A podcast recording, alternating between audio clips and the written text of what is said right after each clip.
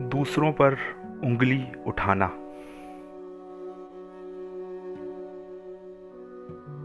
हम में से ज़्यादातर लोगों को ईश्वर ने आठ उंगलियाँ और दो अंगूठे दिए हैं। पर एक बार सोचिए,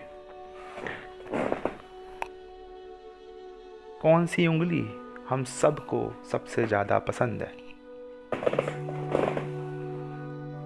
वह उंगली जो अक्सर हम दूसरों पर उठाते हैं। हमारे हाथ को बनाने वाले ने ऐसी रचना की है कि जब भी हम ऐसा करते हैं तो बची हुई तीन उंगलियाँ हमारी तरफ़ ही दिशा में निर्धारित होती हैं। इन तीन उंगलियों को स्वयं के चित्त में तीन पहलू की तरीके से देखना चाहिए। और वो तीन पहलू हैं, मैं, तुम और हम। मैं वो है जो उंगली उठा रहा है। तुम वह है जिसकी तरफ़ उंगली उठ रही है। और हम, मैं और तुम को एक करके देखने वाली नो इमेज है। अब अक्सर हमें करना क्या चाहिए? हमें, मैं, तुम और हम, इन तीनों भावों को देखते हुए कुछ सवाल पूछने चाहिए। वो सवाल यह होने चाहिए कि जो मैं है, वो आत्मचिंतन करे सेल्फ इंट्रोस्पेक्शन करे कि क्या मेरी इस स्थिति को पैदा करने के पीछे नियत साफ़ थी?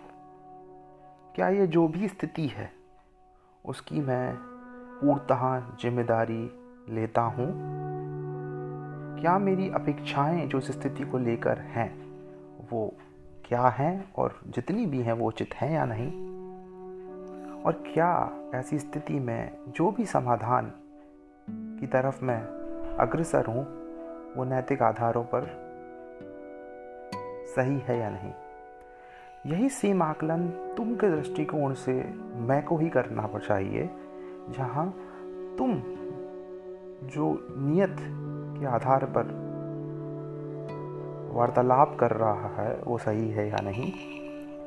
उस नियत में साफ़ स्थिति है कि नहीं? वह तुम भी इस ज़िम्मेदारी, इस स्थिति की कितनी ज़िम्मेदारी ले रहा है और वो क्या पूर्णतः ज़िम्मेदारी है? क्या उसकी अपेक्षाएँ उचित हैं या नहीं? जो भी हैं, और क्या समाधान उसके हिसाब से नैतिक आधार पर सही है या नहीं? तुम में कोई व्यक्तिगत इंसान या परिस्थिति कोई भी हो सकती है, जब हम ये आकलन करें। उसी तरीके से मैं और तुम की दृष्टिकोण को अपने जहन से हटाते हुए हमें, हम के दृष्टिकोण से एक बार सोचना चाहिए, जहाँ वो स्थिति, परिस्थिति या इंसान और आप खुद की नियत का आकलन करें कि दोनों पक्षों की नियत का क्या कोई बीच का रास्ता हो सकता है जहाँ नियत साफ़ हो। या कोई बीच का रास्ता हो सकता है जहाँ दोनों पक्ष पूर्णतः ज़िम्मेदारी लेने को तैयार हों? अपने अपने हिस्से की। क्या कोई तरीका है जहाँ दोनों की अपेक्षाएँ जो भी हैं वो एक उचित आधार पर मिलती हुई दिखाई दें? या फिर क्या जो समाधान दोनों के बीच में आ सकता है वो नैतिक आधारों पर सही है या नहीं? अब इसमें तीन स्थितियाँ हो सकती हैं। या तो मैं गलत हो सकता है, या तुम गलत हो सकता है, और या फिर हम गलत हो सकता है। जब मैं गलत होता है, या मैं गलत सिद्ध होता है आपके आत्मचिंतन में तो आपको उस स्थिति को सुधारने की पूरी ज़िम्मेदारी अपने ऊपर लेनी चाहिए। अगर तुम गलत होता है तो उस स्थिति को सुधारने का एक मौका तुमको, आपको पूरे विश्लेषण और पूरे समझदारी से कम्युनिकेट करके तुमको देना चाहिए। अब हम समाधान पर तभी आ पाएगा जब मैं या तुम, जिसकी भी गलती सिद्ध हुई है, वो अपनी गलती को स्वीकार कर आगे उस गलती के परे कैसे आगे बढ़ा जा सकता है जिससे हम का रास्ता निकल सकता है, उसकी तरफ़ अग्रसर हो। अगर आप उस गलती के पात्र खुद हैं मतलब कि मैं गलत सिद्ध हुआ है तो वो स्थिति आपको पैदा करनी चाहिए कि आप हम तक आ सकें। अगर आप, का तुम गलत सिद्ध हुआ है और अगर वो अग्रसर है तो हम की तरफ़ आने की संभावना बढ़ सकती है। पर अगर वो गलत सिद्ध होकर भी हम की तरफ़ अग्रसर नहीं है तो सिर्फ़ एक ही समाधान बचता है, वो है कि तुमको उसी के हाल में छोड़। मैंने जो उंगली तुम की तरफ़ उठाई है, उसको अपनी तरफ़ कर कर एक हिम्मत की मुट्ठी बना लेनी चाहिए, जो कि द्वेष की नहीं मतलब उसके साथ कोई द्वेष पैदा नहीं करना है, परंतु आत्मसम्मान की हो। और हम का वहाँ अस्तित्व मिट जाना ही, उस स्थिति, परिस्थिति और पूरी।